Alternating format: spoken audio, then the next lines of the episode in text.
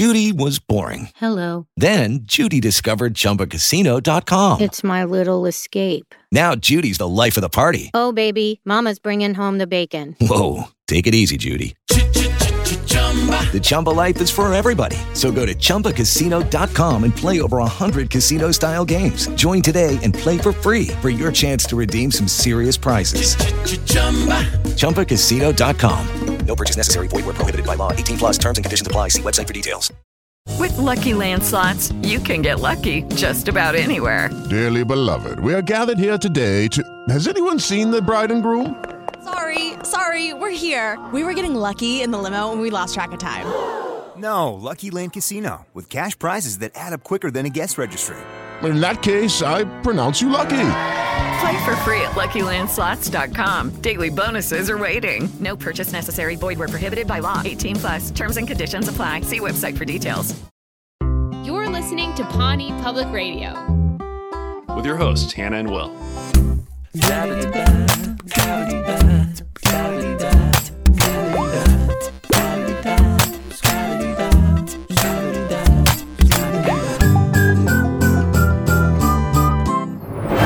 Coming to you live from inside a time capsule buried in our backyard, it's me, Will. That made me think like buried alive thing. That was scary. I think our listeners are Kind of scared spooky. now. Sometimes it's I'm worried about. sometimes you got to be a little spooky in February, you know? Because all the spooky stuff gets pushed to October. And I think you need to balance out your year by being a little spooky in February. I mean, Andy wanted to put Eduardo in, uh, in the time capsule, so I guess people do get put in time. yeah, there's a world where, and if you really think about it, what is a coffin but a time capsule for a loved one?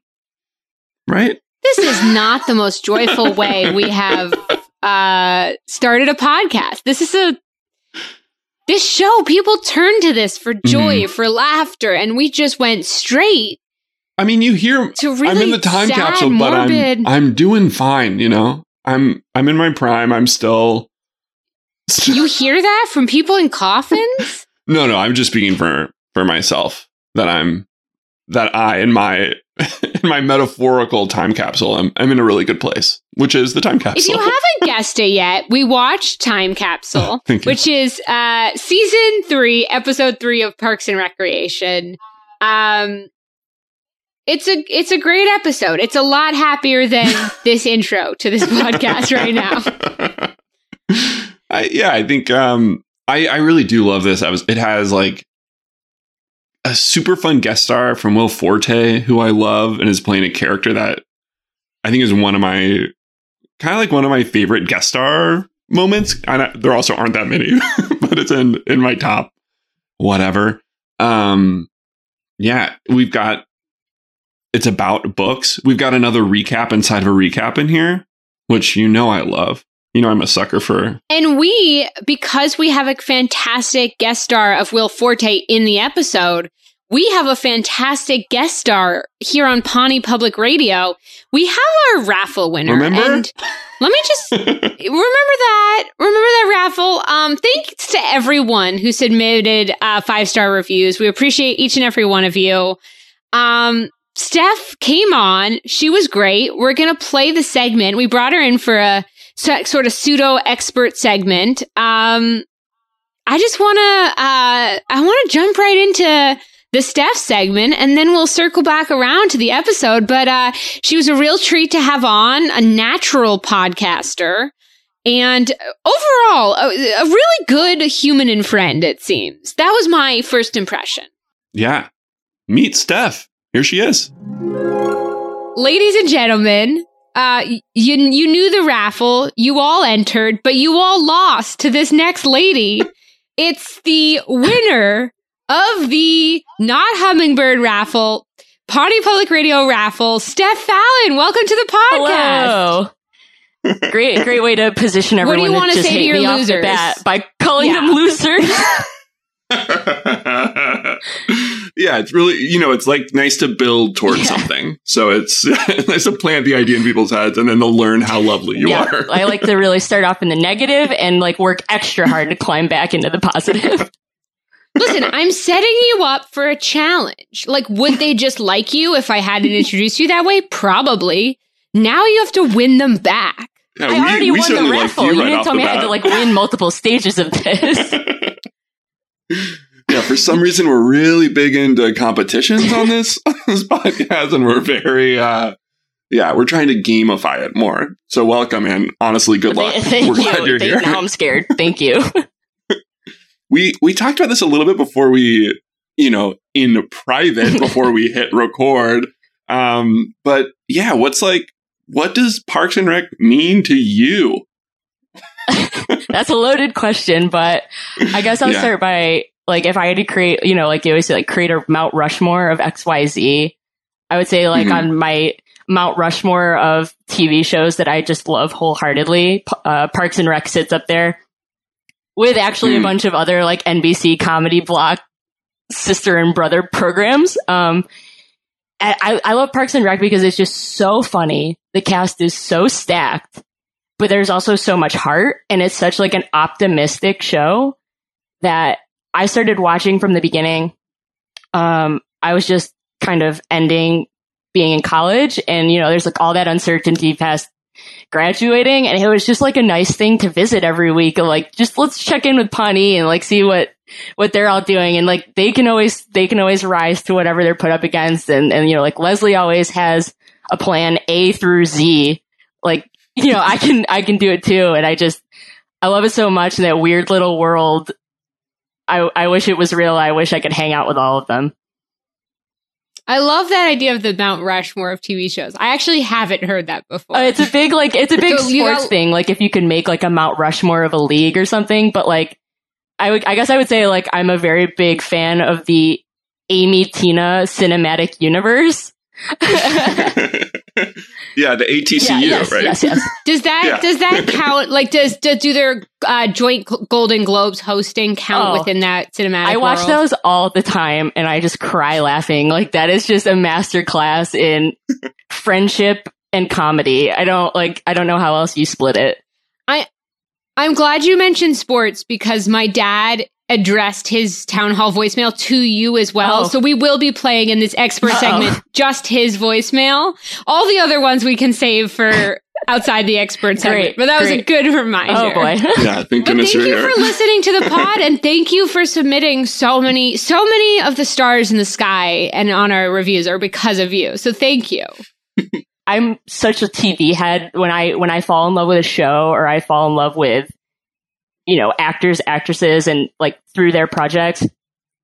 I make sure all my friends know that they absolutely have to watch it. So, you know, with Parks being so high up on my list, like everyone in my circle knows Leslie Knope. They know how much like I care about the entire show and, you know, they've all fallen in love with it too. That is a no brainer. It was just being like, Hey, check this out. You're going to love it. It wasn't there. I swear there's no coercion or bribery or trickery or You visited you visited the Leslie Knope plaque, I believe. I did. I um I live in the same town where Mike Schur grew up, and over the summer he dedicated money to re- some sort of park restoration here, and they he got naming rights for a promenade, which I don't know what a promenade is, but he got naming rights to it, and I was like, oh my god, I wonder like what this could be. Is there going to be like a statue of Amy Poehler I can take a picture with, or like a fun gazoinkspo or uh you know like a paved walkway with like little quotes? Things like i would do if i were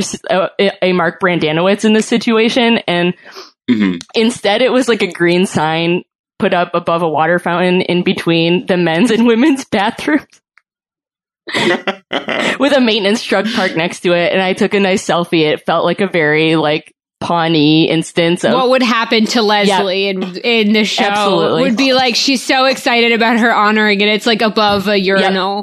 um, I felt like a talk show host in that moment because I was like, I believe you visited a plaque. I read the email. the I green assume room that's how- questions. Yeah, I assume that's how talk show hosts hosts work. Yeah, they have their pre-interview, and then the talk show host is like, "So you had a birthday recently, right? Didn't something crazy happen?" It What if I just like, It pretended felt like a like- lie. What if I just pretended like I didn't share that and I was like, how did you know? Like, wha- how did you see me there? Wow. oh my gosh. I think my favorite uh, of the cast members of Parks and Rec doing late night shows is definitely Aubrey Plaza. Cause like very few talk show hosts know how to handle her. And like, Yep. if you watch her first few interviews on Ellen specifically, Ellen like learns to love her, but does not know how to interview her at first and is so confused if it's a bit or if it's her. And everyone should go watch like Aubrey Plaza on late night, but especially her early Ellen interview. She is just so incredible. Like you think, oh, April's just a character, and it's like, no, that's Aubrey Plaza, but that's like turned down. she's such a yeah, she tones it down she's for the such show. a wild card, though. It is. Now- Yeah, you're right. It is very funny. you watched Time Capsule, the episode we're talking about this week. I did. I, I watched. D- Where does this rank in like? but where does this like rank in your like overall? You don't have to rank every single episode you've ever watched of Parks. Yeah, let's That's start not with the, first question. one and go to the last. But like, how does this fall? Um, so I would say this season is probably one of the strongest of the park seasons overall. Um, and within it, Time Capsule is interesting because it's not, I wouldn't say it's one of the heaviest hitters. You, you know, you're, you're stacked, you're stacked in this, especially when you get to like, uh, the fight or something with like the gift that launched a thousand gifts of Nick Offerman drunk, like bo- head bobbling in a little hat. Um, I'm doing it for the listeners who Yeah, can't it's see. Steph just got to see spot head on, spot on. Um, And if you losers had won, you know, I'm going to stop with this bit. It's gonna. Yeah, I still, we're still thankful for each and every. I every. just like to remind Okay, everyone that it's Hannah calling you a loser and not me. but no, it's it's it's an interesting episode because it's not one of those heavy hitters, but it it is a great piece of the overarching story and kind of like the heart of Mike Schur's storytelling.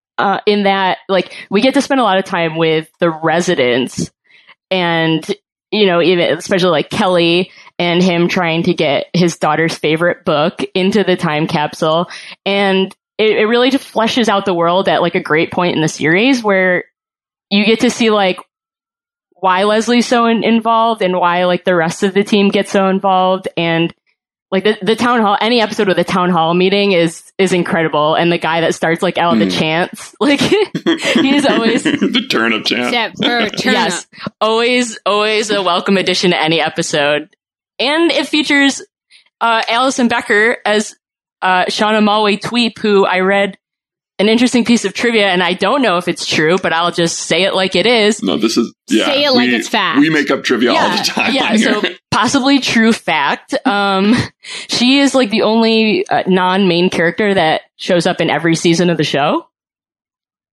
oh, whoa, And I- that's a good fact. yeah, I, I, I was like, I think it checks out. I mean, I can't, I can't quickly browse through every episode uh, right now, but like I thought. That, yeah, because she's in season Yeah. one. Yeah. so, Whoa. Alison Becker, you are an unsung hero of Parks and Recreation.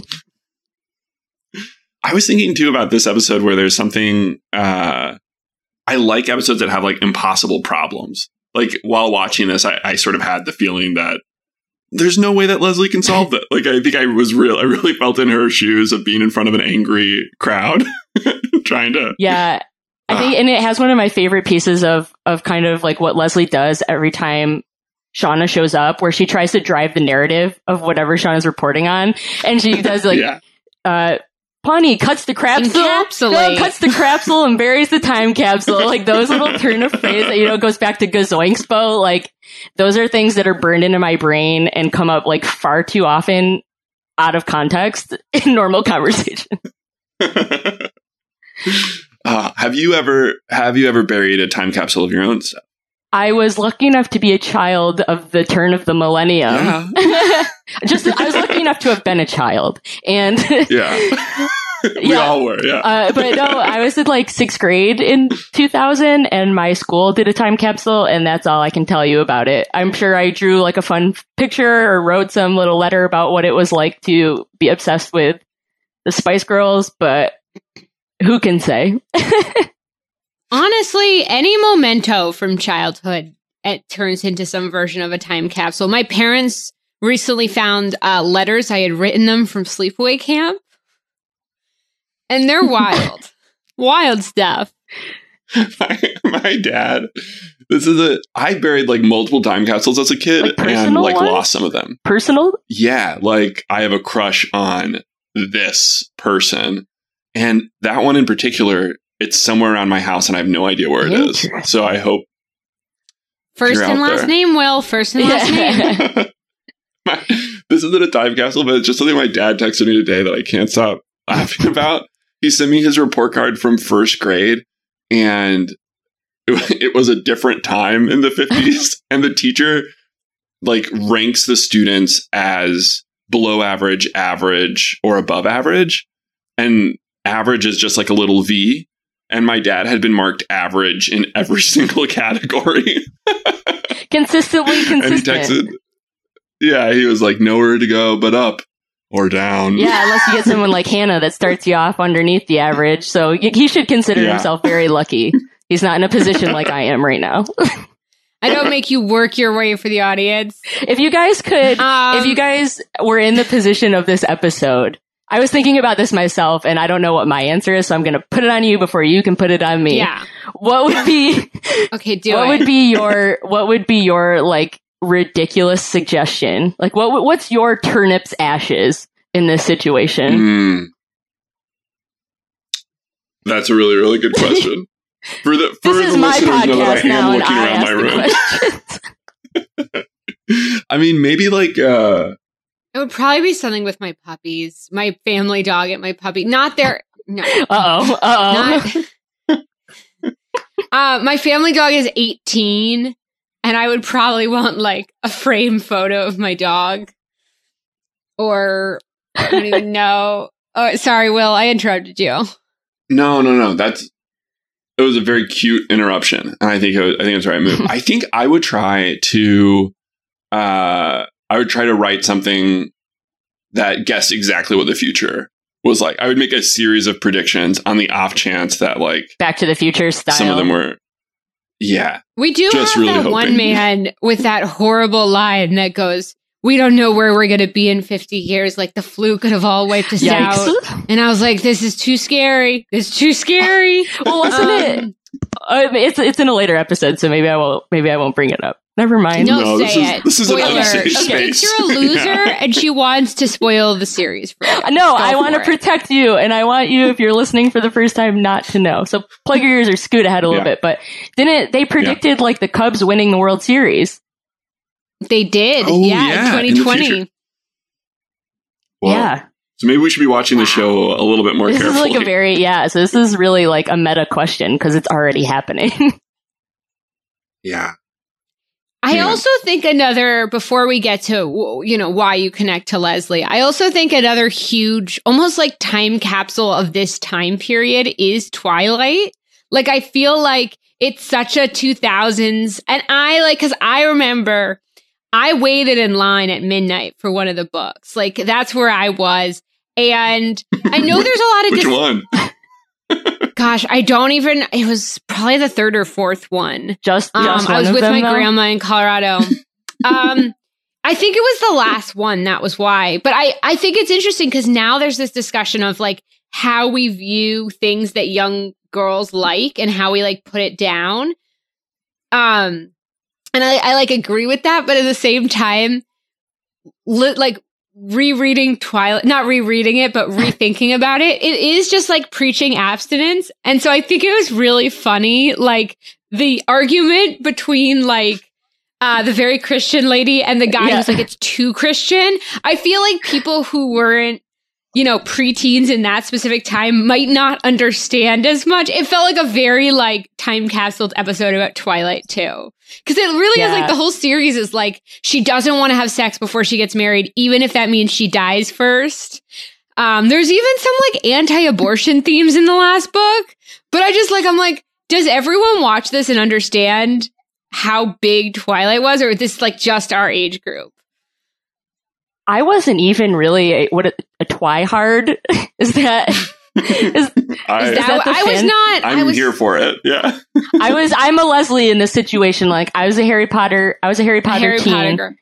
Listen, so Yeah, was I. And uh, but like you know, one of my friends had like a cardboard cutout of Taylor Lautner, so I mean, like I was very close to the. I was very close to some pretty intense fans that like I get it from that context, but you telling me like more specific things about it, I'm like, oh my god, what? Well, okay, so of I'm the only one that had a huge reaction to the Twilight aspect of the thing. no, I think well, an, an interesting thing about that book is that it started as fan fiction. Right. Is that it was a Fifty Shades of Grey fanfic that then like no, Fifty Shades of Grey was the Fifty fanfic Shades of of Grey came from have. Twilight. Thank you. Thank you. I thought I thought we could all make up trivia, but I don't have your gift, Steph. That is an You have to speak with incorrect more thing about conviction. Twilight. I wonder if it, Um, I wish it did go one layer deeper. And and Twilight was like, you know, was, was originally written about Gandalf and Frodo. and they changed the name again. But I know I'll concede defeat. I, I've made a mistake and I'd like to apologize. You're forgiven. I just think that's it's a huge aspect of the episode, and I think that it maybe is one of the reasons it feels more dated and less relevant than some of the other episodes in that season.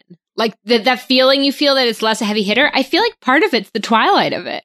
Uh, you, you might be right. I mean, like I I totally understand like relating to my friends that that loved it, and I can think of someone that like who's who loved it so much, like their dad would go to bat for them to put it in something like a time capsule. But that that's where it stops. Like I'm I'm really loving your I'm really loving your extra step here of like the waiting in line person that can really school us on like the deeper. Listen, I waited in line for. I I waited. I had my mom mail me the Harry Potter copy as well. I think I I understand. I I think the Harry Potter line says a lot about Leslie Knope, and I agree Yep. with that as well. Yeah. But I was curious if, since you're around our age, if Yeah. like that resonated. Um, But it, it also but- makes total sense that all of the adults in the town hall just don't understand too, right? Like even in the moment of them just being like, "No, a cat's ashes Except should for be there instead of this book." Yes, and it makes it makes total sense that Donna just like comes out of nowhere and Loves is it. like hundred percent all in Robert Pattinson forever. Yep. Yeah. yeah. I feel like I'm just starting to get into like be, because my partner loves YA target like for teenage girls. I think I'm just starting to read like they'll recommend you know a topic. And I'll, I've gotten into like Rainbow Rowell and like these new YA authors. I don't know, but it's yeah. Maybe I'll put that in the time capsule next to my predictions about sports teams winning sports games. It's a good combo. Now we had you. We're having you on as an expert, but I feel like you're just an expert of the show, like we are. But you also relate to some of personally some of the Leslie Knope things in in what you do. What what do you think is like the biggest way that you feel connected to the show? Like something you're involved in, or another talk show host leading question for you. I know there's stuff. the question is, what? Which answer am I going to give you? Like, let's hold for suspense. I know. I saw it in your eyes. I've read them all, so it's really up to you.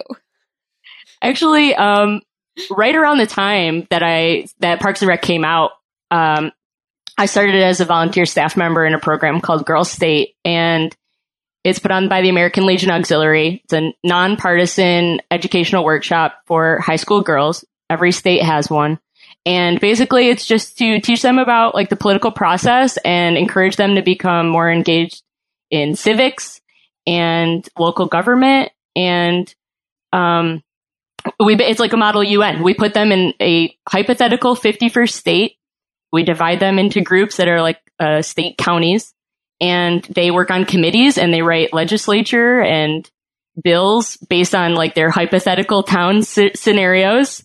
And you know they, they come out of it and and it's like even if they don't decide from that point on to become like the next Leslie Knope and follow that great trajectory into into local politics and beyond um it's like a great experience for just like empowerment and learning like we all and especially them as young people control what what happens as as like participating members of civics. I know like participating members of, of our country and our states and and and all of that. And it's it's been a really meaningful program. I've been a part of it for about twelve years and like the parallels to it are just so funny though. Like we have like really um, Pawnee level scenario sometimes. Like there's one group that always gets stuck with like a bear attack problem and they have to figure out like how to solve for the bear attack. In Colorado, there are definitely bear issues. We were, um, a bear came in and ate the bacon from the fridge and left. And there's a whole debate over like what to do with the bear. So to Mm. me, I hear that and I think that's a very serious. All right. Each state elects um, two senators, uh, boys, two boy state centers, two girl state centers. They go to DC and they do it on like the national level, and they get to go to like Capitol Hill, meet with actual representatives, do a lot of um, great like volunteering. They visit soldiers at Walter Reed. They get like a lot, you know, even deeper experience. It's all just like it's it's just very empowering for them, but also like as a staff member for me, just to see like all of these you know young adults with that just want to make the world a better place. It's just really encouraging. I think I always I feel like feel that way about summer camps or experiences like that in the same way that we've been talking about with Parks and Rec, where it is there are enough constraints and you're kind of stepping out of your daily life that it creates more space to to try to be a different kind of person and also like be more idealistic and be more I yeah, I just have such a fondness for like those sorts of experiences from my past. where- and I think that's so cool to have that, that you're still you have like you know, you're still having those encounters with It, it, like it gives them kind of like so a wonderful. safety net to say like you only have this mm-hmm. week to do this. So throw yourself into it. Like what's the worst that's going to happen to you? And like do A bear. yeah, a mythical bear is going to come out of the bushes, but we have that. We're taking care of that through our legislation, so we're okay on that front. but like, you know what I mean? Like, here's your here's a week for you to to to try something new or tap into a part of you that you're you know maybe you're more self conscious about at home in like your normal high school environment, and we see so many of them like take that opportunity, and that's what I love the most about it. Well, that's wonderful. Thank you for sharing that with our listeners. I If hope they're still listeners, listening, yeah. yeah, I hope you she's won you over after I called you a loser to her winning raffle too many times. Um, before we let you go, uh, my dad addressed his voicemail to all three of us, so I want to do the honor of playing it with you Wow. here. So, if you don't mind taking one town hall from my dad in an episode filled with town halls, we would uh, love that. It is my honor. Here's my dad's voicemail. Hey, Hannah, Will, and special lottery guest appearer, uh, sports guy dad here. Uh, very interesting comments about uh, Oklahoma quarterbacks last week with Zeke. Uh, yes, it's true. Jalen Hurts isn't really from Oklahoma since he played more at Alabama. I think he's going to be the best quarterback amongst them. But between Kyler Murray and Baker Mayfield, I'm going to go with Kyler Murray. And he's a great baseball player. Anyway, time capsule this week. Uh, and tomorrow is Hannah's birthday. Tomorrow, when this airs. Uh, and everybody knows on Hannah's mother's birthday, which was last week, she shares her birthday with Michael Jordan. Will and Hannah and special guest. Hannah shares a birthday with a sort of a sports figure who's who's related in some way to Michael Jordan. Do you know who that is? Let me know. Time capsule. We'll talk to you. I've seen this episode when it originally aired, I want to say, just to show you that I'm not just a sports guy. I love you, Dad. So my birthday is February 24th, which is the day after this is released. what famous sports or sports adjacent person do you believe uh, I share a birthday with? I won't Google it. I'll do the honor of not Googling it. Special guests, you were particularly, like, specifically brought into this voicemail, so we'd like you to guess as well. Well, I'm, I'm going to build my goodwill here by saying happy birthday before I Thank before I get it wrong. So we'll even it out. oh my gosh. Uh, sports person or sports adjacent person? That's literally anyone. Who do you think was born on February 24th? I my my guess to set the bar, Steph, if you want it. My guess is Michael's co-star Bugs. Hmm. Bugs Bunny is Will's guess. hmm so the bar has been set. Oh, okay. So we're in like Space Jam territory. Yeah, but that's wrong. So I would also just like to guess someone from Space Jam, though. Um, I would. I, For my birthday, can I be the one that Googles? I am so confused. are you googling? I'm googling? going to do that stuff. are you Googling think. Space Jam Let's or see, the uh, answer? I'm gonna no. I'm gonna go February 24th birthday. Ah, I feel like it's too. Birthdays. I feel like it's too close to be what the answer is, but I would say Scottie Pippen. I think that's a really oh, really I good found a, guess. s- a sports guy.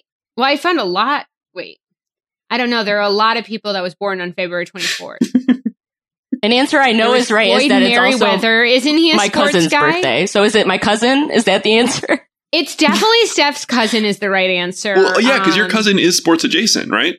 He either played sports or knew someone who played sports growing up. Your cousin, I believe she has watched sports on is TV. Steve Jobs sports adjacent. that counts. Yeah. Who's okay? So uh, the answer I'm going to go with yes. I saw some great Google answers. I'm going to go with Steph's cousin as well. yeah. I'm sure that's what your dad was thinking I think of. my dad's definitely thinking of Steph's cousin. Um, thank you so much for answering a sports guy's dad question. oh, that was. I think that might. I'm sorry to you guys, but that was the pinnacle of this experience. I'm so glad it is for most people.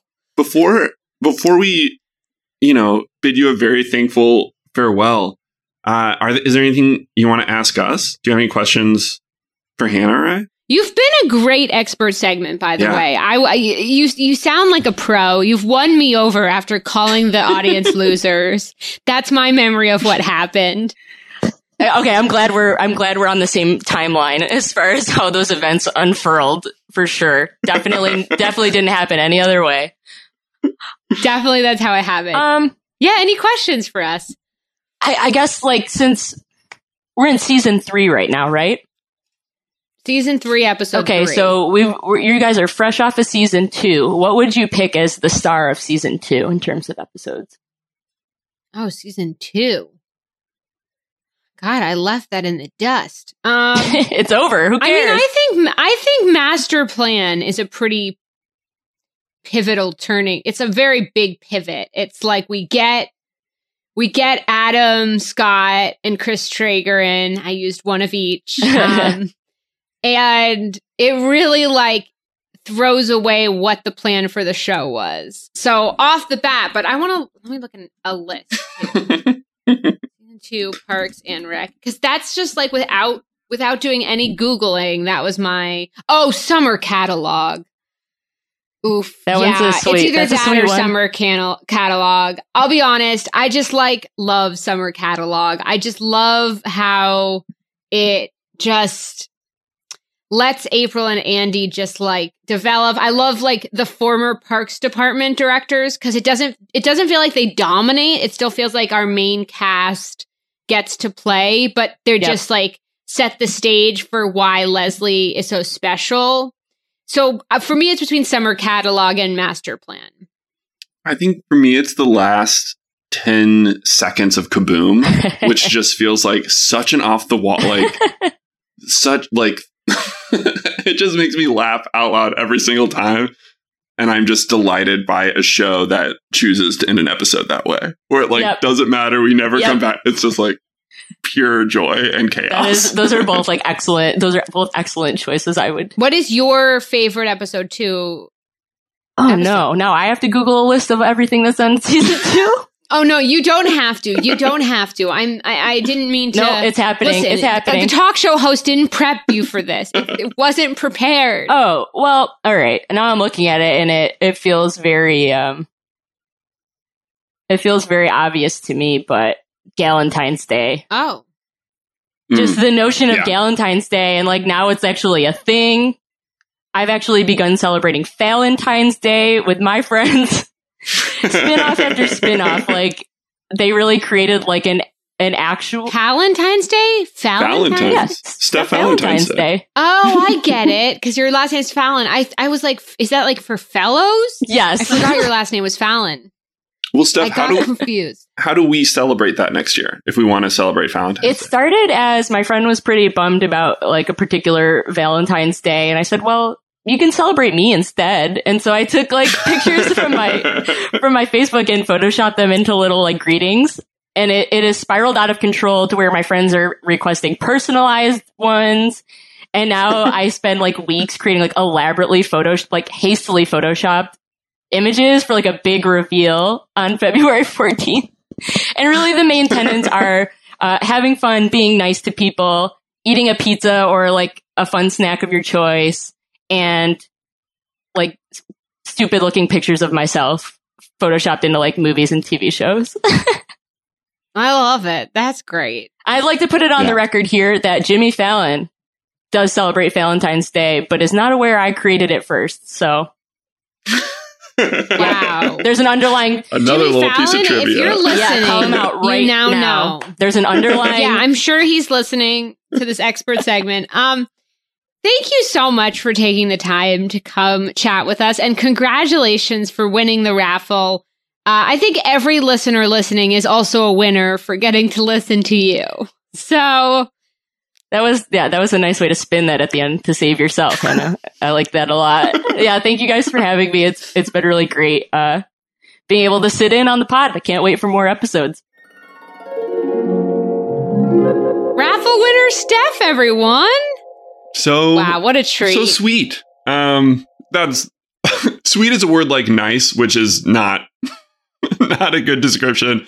Um, I had such a great conversation. In this episode, Andy, nice and band, wins him back a chance at his girl. So let's not shit on nice during this episode You're right. recap. You're right. Yeah, I'm not. I might not shit on anything this episode.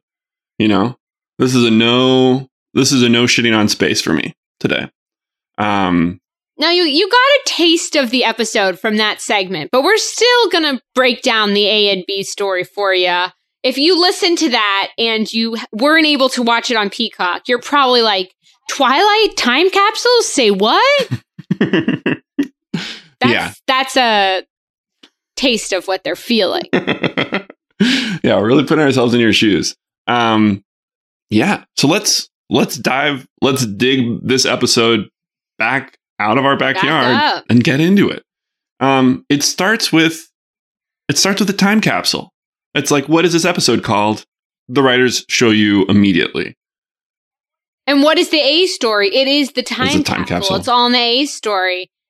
I would say the B story is probably Andy. Yeah. yeah, Andy's so Andy's love. A. Um, I I think I think uh, it's a great cold open. We get what everyone is going to put into the time capsule, which means that we get a joke for all of our all of our favorite characters. You know, we get Jerry's diary. We get we get a His mother's his diary. mother's diary. Um, we get a great a great picture of Tom's girlfriend with a mustache, cruel cyberbullying in an analog way. I thought this was actually like a pretty funny Tom line saying, when you're the guy, you can just say, oh, she was crazy. Because it's almost a self aware thing of like, she wasn't, but I'm insecure. Yeah. So, because I don't know why she broke up with me, I get to just say she's crazy because she was, you know, because I'm the guy. Um, Leslie's written an entire book to put in the time capsule for Pawnee.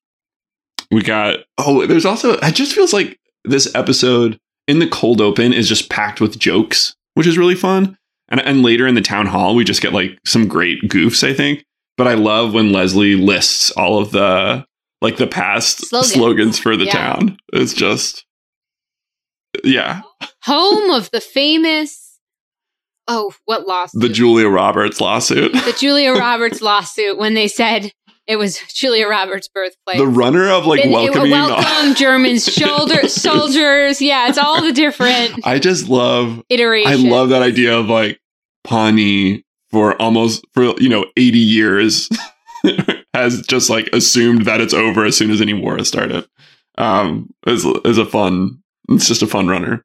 Um, and a thing to pay attention to in this episode is Eduardo's grasp of the English language. Because in this moment, he's understanding pretty much nothing. He hasn't he hasn't spoken any English. Um, but this episode is about how quickly he can learn a second language. For me, Eduardo, genius. yeah, that that that was the same energy as like Leslie pitching uh, headlines to people. Headline: Eduardo is he a genius? I love how simple the um the sort of start of the story is. All they want to do it's they start with a time card that says Wednesday. Mm. All they want to do is bury a time capsule that encapsulates the town and that is the entire, we go through the week of them trying to do this simple task. Mm. We go from Wednesday to Saturday. That's, you know, we, we don't usually, you know, not every episode has a time card of what day it is. Mm. So I, I, I definitely took note of like, okay, we're, we're just being shown a week in the life of this job. Mhm. And I think it, in a really nice Parks and Rec fashion, it like is, it really seems like this could just be an easy thing, you know, and it, there doesn't need to be drama or it's like, let's just bury the time capsule, but not in Nope. the town of Pawnee. Will Forte fortes his way into the picture. we also get, like we talked about with Steph, Shauna Malwae-Tweep decides to do a story, and I love, you know, the Leslie gives a lot of uh, weight to all the papers in Pawnee, but the fact that the paper is doing a story on just like the Parks Department bearing a time capsule is a good reminder that these, that you know, these aren't major newspapers. Yeah. Yeah. It's a, it's been a slow news year, probably. Not a lot. The 24 hour news cycle hasn't, hasn't hit Pawnee yet. Um, Right. or if it has, it's very repetitive. But we, yeah, we, uh, after getting, you know, we don't recap the title sequence, but every once in a while, just as a reminder, beautiful snapshot of the town of Pawnee. Um, and then, yeah, Will Forte pretty, pretty quickly has locked himself to a radiator in Leslie Knope's office in order to bury Twilight inside of the time capsule.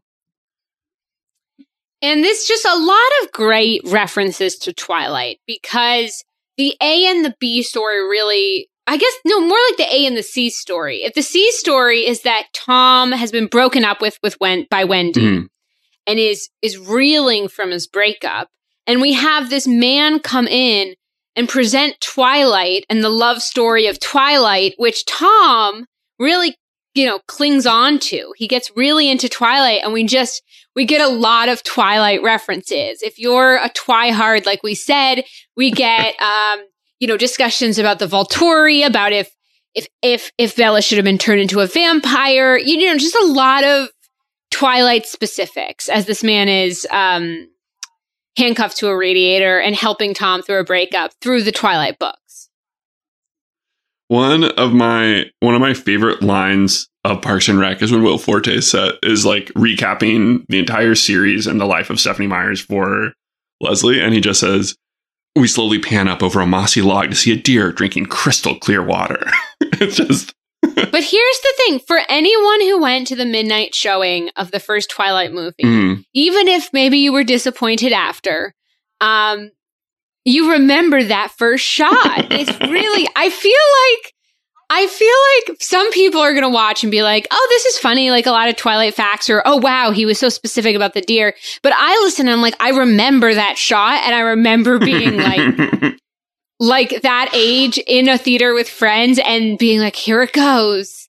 Like, yeah, Um, we actually we have a rare. I think this only happened once before in podcast. I was going to say Pawnee Public Radio history, but I'll say it in podcast history. We kind of have two expert segments during this episode because we talked to Steph, and then you know Twilight incredibly well. You know, I think we have a second expert in the house right now. See, I feel like I don't know that that's true. I feel like I just I mean maybe I mean my opinion has definitely changed over time. Mhm. And it's not because like I said with Steph, it's you know, I understand like we always shit on things young girls love. And so people now are like, "Oh, people shit on Twilight because young women love it." And I think we shouldn't do that as a society. At the same time, I think I've realized since then that maybe like Leslie, I'm just more of a Harry Potter girl. Uh, I think there was just, just a point in the book where I'm like, why is everything about whether or not she's going to have sex with him before marriage? This feels like a lot. And then if you look into Stephanie Meyer, she has those sort of religious beliefs. And then in the last book, you know, it's this, this whole metaphor of like the baby is killing her, but like she's like, it's don't say fetus, say baby. There's just a lot of heavy handed things that I, no matter what your opinion is on these issues, I think we can at least find a middle ground if there's some stuff and beliefs that I maybe didn't realize when I was reading it the first time. I guess maybe expert would be correct.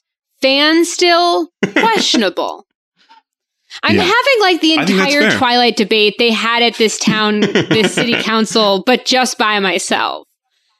Yeah, you're you're alone in the town hall space. You're standing up. You're like running back and forth to different sides of the room to have the argument like, but on the yourself. one hand, yeah, I'm both the guy that thinks it's too Christian. yeah, I'm everybody Yeah. in that town hall essentially about Twilight. It is. You brought this up when we were talking to Steph, but it is fun having something that uh that was like so zeitgeisty when this episode came out. You know, like I think that and is- it's yeah. not anymore. Yeah. Yeah, really, really, just ah, so fun. And I and I think it's. I, I also just I love watching. Um, it's fun watching Tom like love this book. Like I think when we see him, it's fun seeing him be like genuine and earnest about this thing. Um, because I think we don't. It's a nice way to like still have it be like a gag and a joke. But Yeah. both the gag and him trying to understand his breakup. Like, we get to see Lucy at the end, and this is, again, skipping forward a Mhm. little the C story, but that's fine. And he's like, Did you break up with me because I'm not cool enough? Like the non vampires to the vampires? Or is it an Edward Bella Jacob situation? He's just so earnest. And she's like, It's not about Twilight, dude. It's that you still have conflicted feelings about Ron dating Wendy without taking me into consideration and the cool girlfriend you have, which is a very fair way, you know, a very non crazy reason to have been broken up with. Um, but uh, yeah, he gets just really earnest about it. Um, and meanwhile, the guy who brought in Twilight to put in the time capsule, Leslie figures out it's because he wants to connect with his daughter after divorce. So I feel like the the heightened silliness is grounded by a, like both situations. Mm. And and I think it it is like it's a thing that we have talked a lot about, which is like what what happens when a story starts meaning something really specific to you. You know, where it's like the the reason that Kelly, Will Forte's character, handcuffs him, you know, goes to these extreme measures is because he is feeling disconnected from his daughter.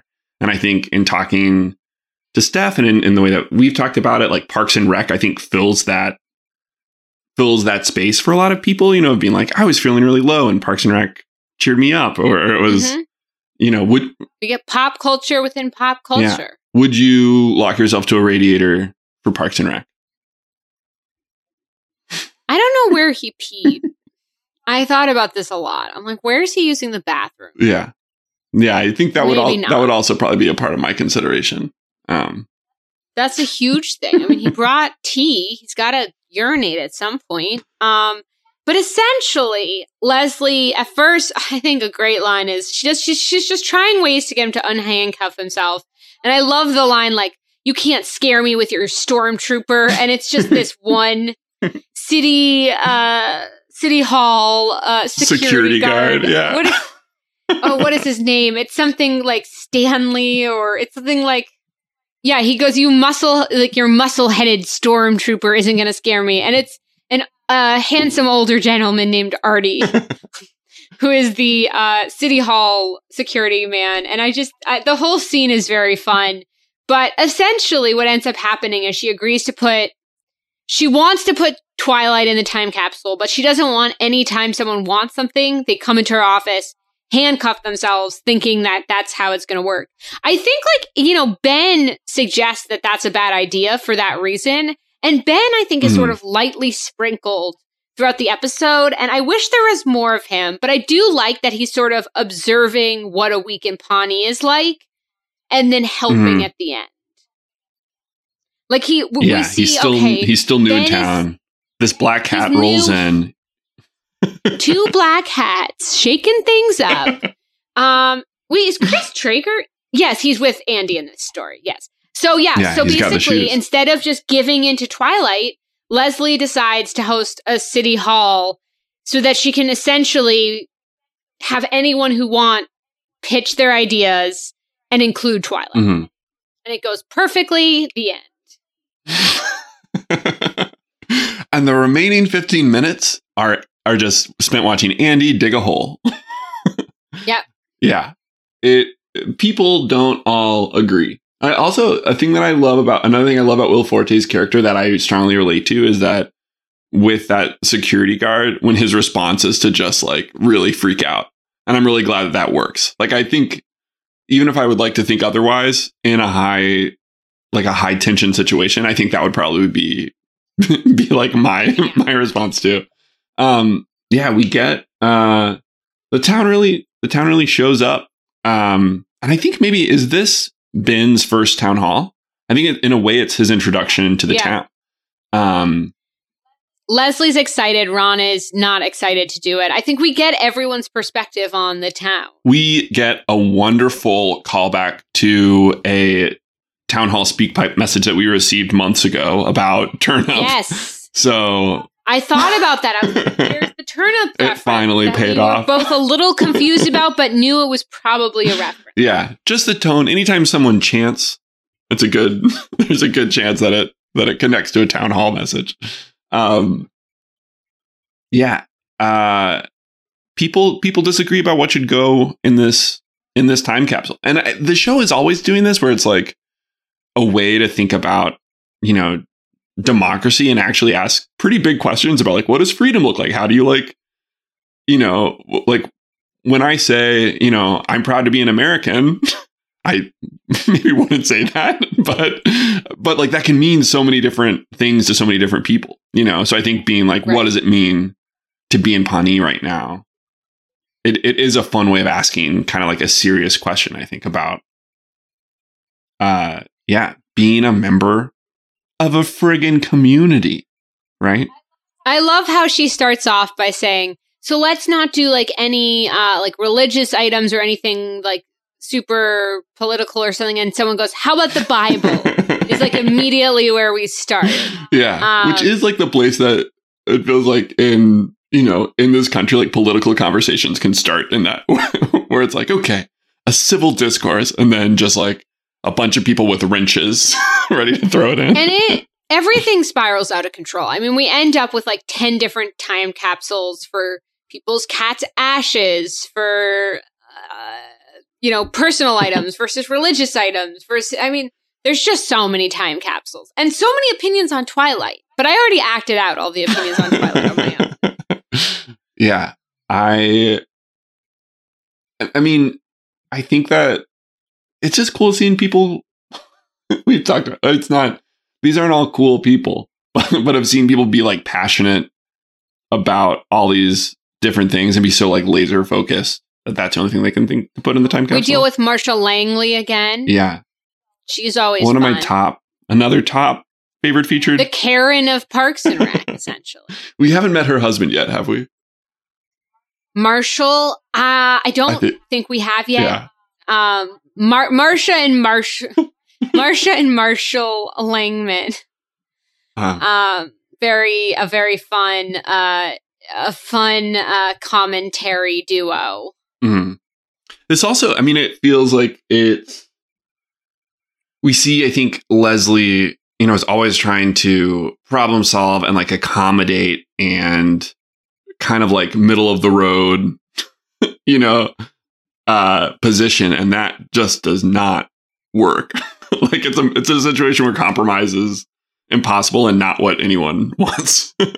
But again, Ben, who's been the sort of observer this episode, you know, when when the guy's handcuffed to the Leslie's office, Ben has a great line of, "Oh, that again? Like, is this what happens?" um, and Ben at the end of the town hall, when they're sort of taking, they're about to take a break because they think there's no solution, goes, "You know what? You know, I, it's not that everyone here is right or even completely sane, but everyone's so passionate. And I've been to a lot of towns, but the people here are passionate.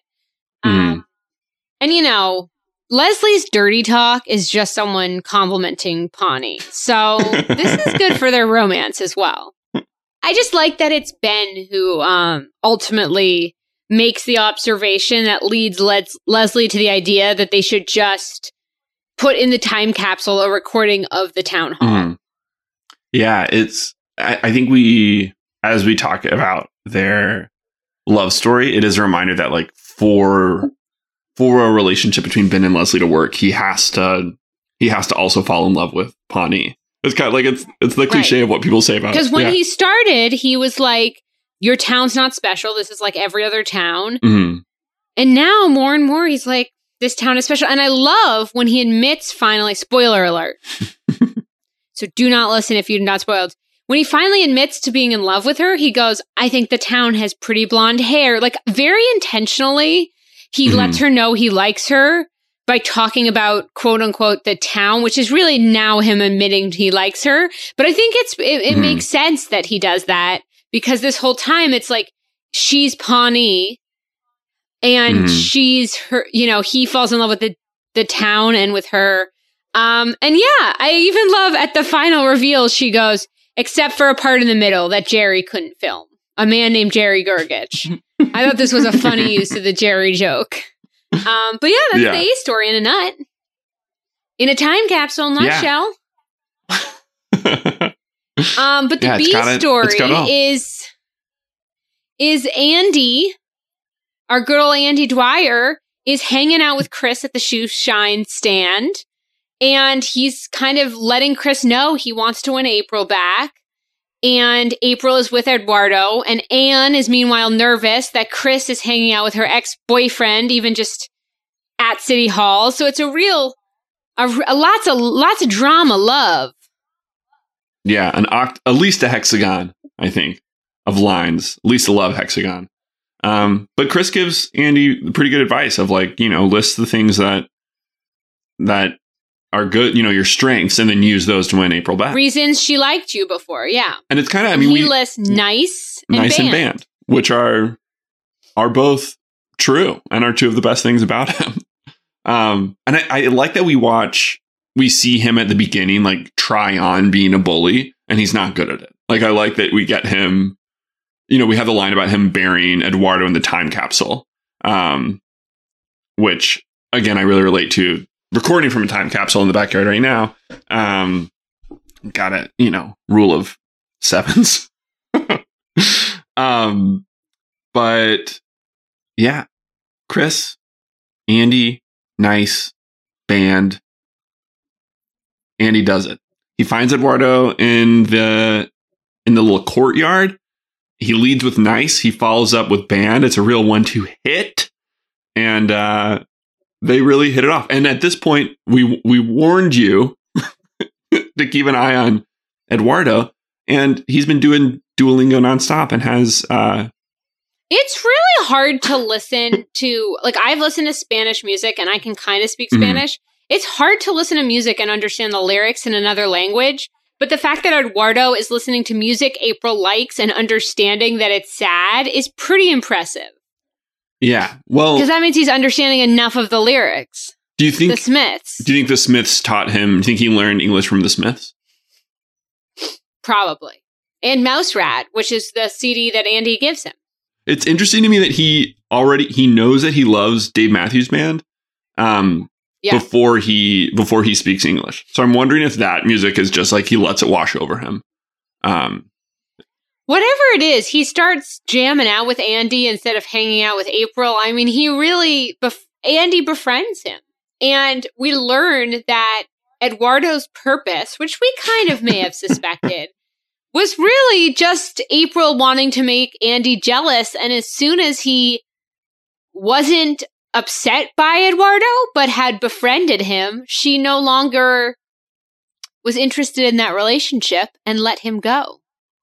yeah, which which leaves us Much like at- the Volturi let go Edward and Bella and their crew once they realized That's a good point. you know, Bella had been turned. Yeah. As they wanted. And now it's up to Andy, like Bella's baby, to I think eat his way out of a womb. Maybe I don't quite. I there are people people parts. fainted in theaters. It was like I think that there's a scene in the Twilight movies that just had very visceral effects. And I, yeah. um, but yeah, it's and then we get um and we get a really sweet Anne and Chris moment where Chris says that Andy has told him how great Anne is and that he shouldn't let her go, which is a nice ribbon on the Anne Andy relationship, which obviously we started the series in fell apart. We had Andy pursuing her for quite a bit. Then we had sort of a sad pivot away where Anne still, you know, during the Mark days, you know, kind of tapped back in and said, should I have, could I have? And we have Andy saying, I love you, you're great. And I'm going to tell that to the next guy you're with. I think it's, Yeah. I think it's a good, I think it's a good ribbon on their whole saga.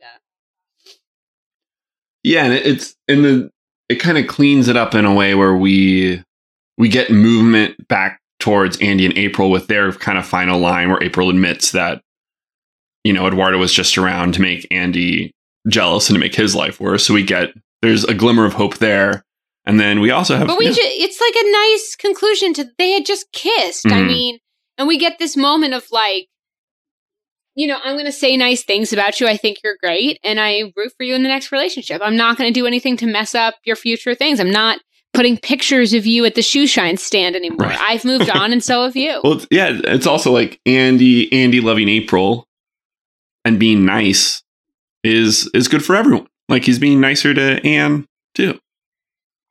Also, it's maybe it's a little wink, wink of the writers being like, "This is the core of this person. Don't overthink it. Mhm. Don't podcast about it for four hours. You know, he's just nice and banned." Okay, message received. Yeah. I have no more thoughts about Andy. Um, we end with a beautiful shot of a deer drinking water from a crystal clear pond. That's right. They've brought Twilight, uh, the movie, as a way for Kelly, the Will Arnett's character, to bond with his daughter. And we get a very funny bit of, of Tom so into Twilight at this point that he's sort of shushing Will Arnett, who's there with his daughter. It's, you know, it's a full circle. Twilight, heavy, Twilight essentially is the main guest star of this episode. yeah. Yeah. I give it I give it two two vampires way up. I give it a If vampire and a werewolf. Representation. Yeah. Um, important. Listen, it's it's really it's uh it, it it does this episode. I mean, Steph talked about how it's maybe not as much of a he- heavy hitter in season three. I don't know if part of that is that some of our main characters are take a back seat. You know, we have Ron, who's you know more of a side character this episode. We have um uh Adam Scott is now stepping back a little bit. So we have our main crew a little bit less heavy to, to you know, in order to Mhm. feature this guest star. And also maybe combined with the uh, outdated feeling of t- the Twilight phenomenon. I think those two things for me maybe is, you know, is why I can relate to what Steph's feeling. But overall, I think it's a really fun episode. Yeah. Yeah. I had a blast. Should we hear what other people think about it? Should we bring them in? Our town Sure. our town hall? Yeah, let's start with um number 175, Connor Young. Hey, Hannah and Will. This is Connor Young calling in from the Arctic Circle, but actually Dallas, though it feels like the Arctic Circle. So, doing this rewatch, I kind of have a hot take, and that's that Wendy is the worst recurring character in the series. Um, this is not like a slash on the actress that plays Wendy, she does a great job, but more the writers and what they've done with the character of Wendy. I feel like that I always forget that Wendy is in any episode that she's in. Even this one I watched it and then I almost forgot that she was in it because they really give the character nothing to work with. I feel like Wendy is more of a concept in the series, just something that plot points are based around. Like in this episode, Tom doesn't like that Wendy is dating Ron, and that's why he breaks up with, or Lucy breaks up with him. And I feel like her character really never evolves into anything throughout the whole series. Like she shows up in episodes, but she really is never a part of the episodes, if that makes any sense at all. I don't know if this is a hot take or kind of a common take, but I would love to hear your thoughts on this matter. Thank you. That's a great take. Um, Thank you Yeah, for, thanks for calling calling in. in, First Connor. and foremost, um, I know. First of all, uh, we hope you're doing all right in Dallas, and anyone listening from Texas, we hope you are um, safe and finding a way to stay warm. And I, you know, we hope you have your water and power back. Uh, if you are in Texas and you're, you can always call the 211 line. There's a lot of local resources down there, but we're really sending our love to all the folks in Texas, including you, Connor Young. Mhm. Um, yeah, we hope you are all doing okay. yeah, I, I think that's a I think that's a good hot. I think that's a, a boiling take, Connor. But I I think you're onto something. I mean, I also it's like she is often, uh, yeah, more and more she's she's just sort of used to create tension with Tom's character. I think. Um, I was trying to think of my my favorite episode with her. I think is at when Anne throws the party and we see her and Tom. Um, As a couple, not couple, yeah, the Halloween party. Yeah. I also like. Um, I found it very old school. Anne in Mark's office looking over blueprints when Wendy is next to uh, Ron when they're doing the time capsule. Hmm. It sort of feels like it's the middle of the workday. They're doing a time ca- capsule. Why Yeah. is Ron's girlfriend there in the office watching this happen? I guess it just felt like why is Wendy there in the middle of the workday except to uh, kind of uh, start or explain the Tom storyline? Mhm. So I can see in that way how she f- feels like a plot point. Only because I'm like, why is she there? Yeah. I mean, I think that why is Wendy there? that is such a fun what if where like She's a surgeon, right? Doesn't she? she has to do. But I think I mean in a way it's like Andy Andy's character could have been like a Wendy to Anne, you know, like a way for us to get to know Anne's character, and then he could have gone away and didn't like need to be a part of the second season. And it's interesting to think what tweaks would have made Wendy a character that could sort of stand up on her own right instead of just being defined, like Connor was saying, by her relationship to Tom and, and creating tension that way. Um, and then Ron, Yeah. yeah.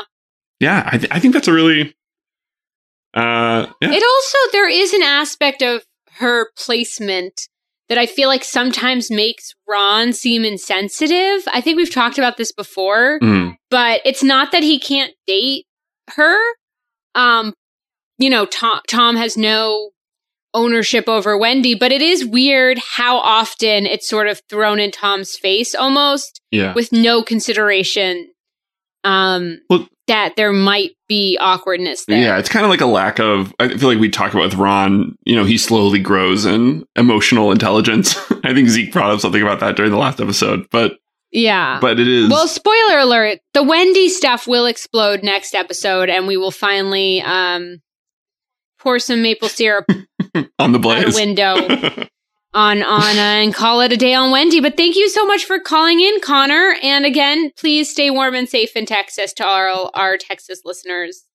Our next call is from across the world. Let's hear from Davey, number 176. Hey, Will and Hannah, hope you're doing well. My name's Davey, last name Connor, of course, calling from Australia. First thing, I was listening off and on until recently, and Hannah, you really got me with the deal or no deal gag. I was like, what did I miss? I thought it must have been some kind of uh, big deal, because you never even mentioned any of the other shows you'd been on. So I got so confused that I actually Googled Hannah Shapiro deal or no deal, and as you can imagine, it wasn't helpful at all. Second thing, I want to just fawn over Chris Pratt for a moment. Uh, in this episode, the way that he said, I'm nice, just made me laugh so hard. And then I thought about it, and like that line on paper isn't inherently funny at all. And I don't understand uh, how he does it, essentially. Do you guys have any little things from the show that you find very funny and you don't know why? Anyway, thanks, love the show, and bye. Thank you, Davey. First of all, I'm so sorry for the confusion. Zeke also texted me after he came on as a guest host and was like, wait, is there a reason for the deal or no deal thing? I like how he didn't question it during it. Uh, it's a reference to Parks and Rec when Andy auditions for Deal or No Deal and Survivor, and he does sort of like a wildernessy fish rip in half, and you think he's going to say Survivor, but he says, "And this is my audition tape for Deal or No Deal." Uh, but I'm so sorry that it duped you. Uh, I hope we can all laugh about it together uh, now. But uh, I think my favorite line of like, how is this funny? But it's just so funny is like the guy who is at the town hall who doesn't have anything to put in the time capsule. He's just scared and he wants to share. it's just, it's, just, he just goes, I don't, I'm just scared. It's just such a good, just, a, such an offbeat moment that I really enjoy. This is a this is a moment in an episode right around the corner, but there's a moment when when the line on paper would just have read "Ouch, my fingies," and I think uh, Tom really sells yeah. it. Yeah, so for me, it's that "Ouch, my fingies." Yeah, and how does read. Chris Pratt do it? Um, Chris Pratt, who's probably listening, just like everyone who we assume is listening whenever we bring them up. Uh, he will uh, call in soon and let us know. Uh, thank you so much, Davey, for calling in. Uh, see you soon in Australia. I, am not actually headed there. I just hope to go back at some point. All right, uh, let's listen to our last voicemail, number 177, Anonymous. Hi, Hannah. Hi, Will. Love last week's podcast with Zeke. I'm excited to hear, listen to this week's podcast with your lottery winner. Uh, I enjoyed this uh, episode, Time Capsule.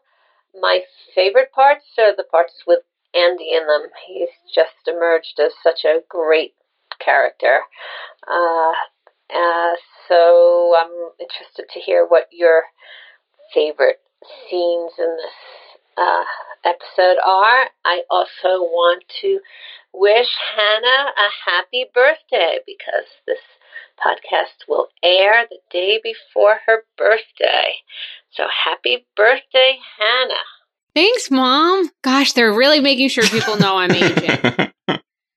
yeah, every year. Uh, favorite, thank you so much. Favorite scene uh, or scenes from this episode? This might be a combo answer to both Davy and your mother. But I think one of my favorite moments is there's a little uh, Chris Pratt's little walk in those fancy running shoes when he, he just like does like a monkey impression and it's very fun.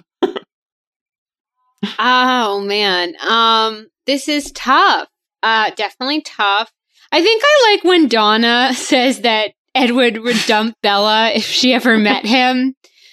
I feel like it really encapsulates Donna, her relationship to pop culture, and again, is just like a classic Twilight reference that only someone who, you know, interacted with that series could fully love. So I think that's my favorite moment is the Donna line.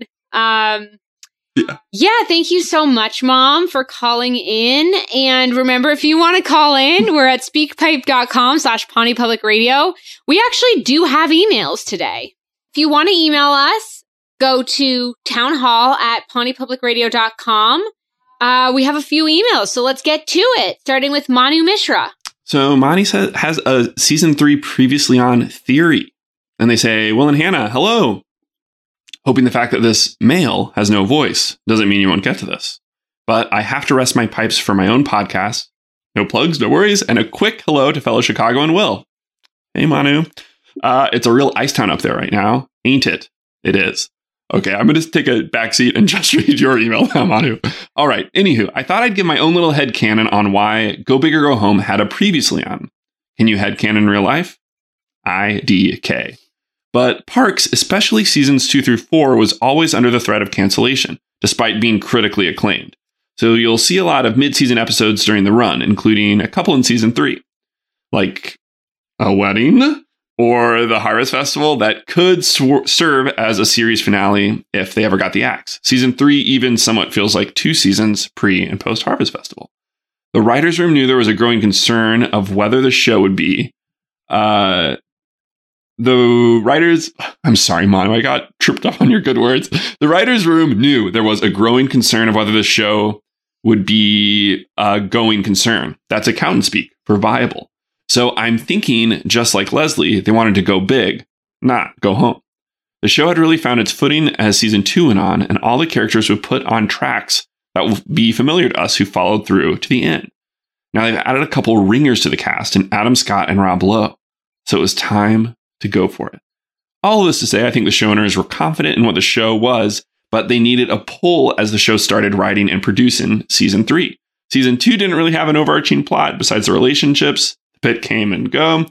So to organize the third season around a singular team goal, they really wanted to get buy in on this plot. And to do that, you need to know who these characters are and what is happening for this major plot to take off. So I think you get my point. I won't take up any more of your time. No, Lana, you're always welcome. As someone who once dreamed of doing a Parks Watch podcast myself, I can say y'all are doing a great job. And I can go to bed at night knowing someone took on this heavy burden of talking about this lovely show. Thanks and keep up the great pod work.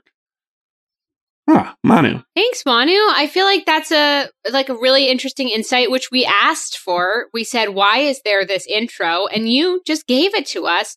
I hope you and Will stay to- toasty in Chicago. Yeah. Thank you for emailing in. Please answer any future questions that are asked of the listeners because I think you did a great job. Our next email is Go Big or Go Home from Chris McKay. Hey, Hannah and Will, Chris McKay here. Longtime fan, first time emailer. First time ever. Maybe I should just stick to the email too. Um, just a few thoughts. One, Hannah, your your the pit was a lot joke lands on multiple levels. Thank you.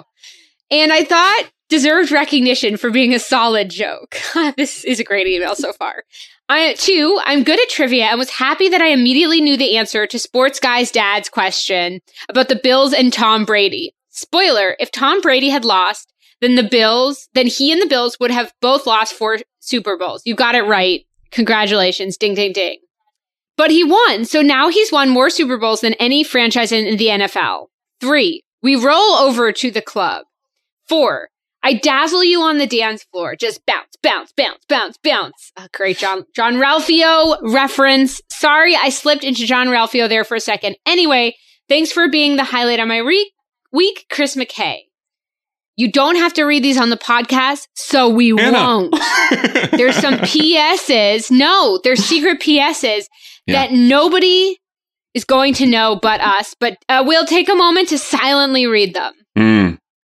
Oh my gosh. Okay. Oh wow, these are great.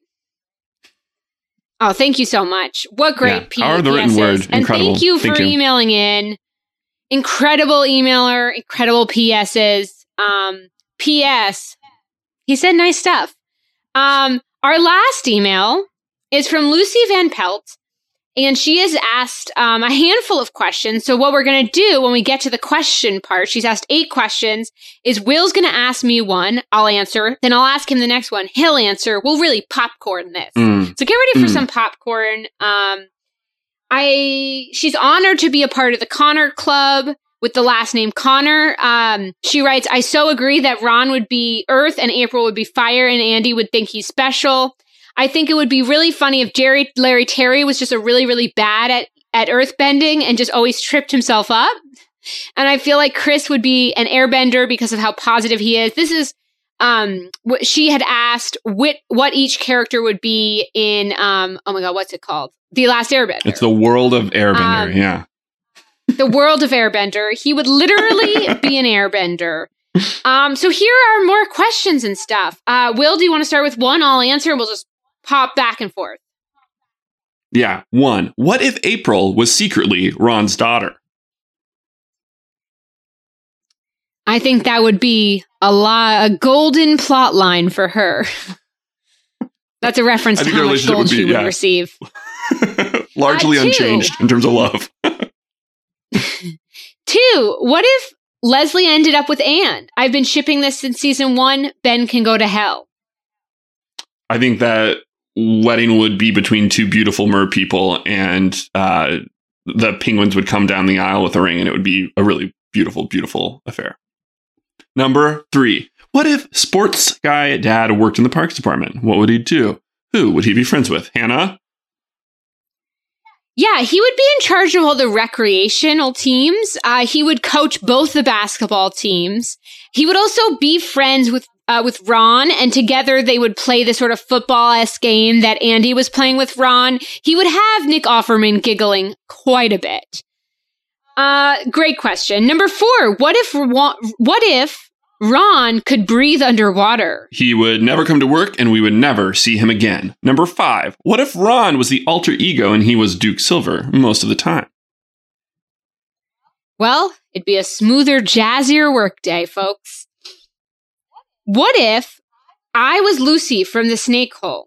It keeps me up at night. I'm pretty sure I used to live in Pawnee, but I got my memory wiped Men in Black style. We're legally not allowed to answer this question. Seven, what if all the characters were replaced by people from the podcast? I'm thinking Sports Guy Dad, Connor R., Connor Young, Joy the Librarian, all of them. What would they do?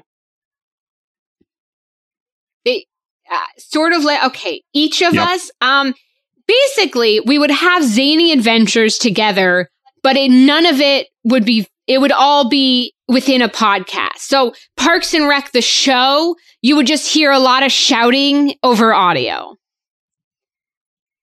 Um, number eight, what if Lil Sebastian gave Leslie away at her wedding?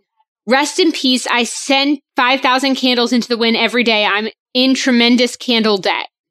Uh, it would still be a beautiful ceremony. Leslie and Anne would ride away on Little Sebastian into a tiny little miniature sunset.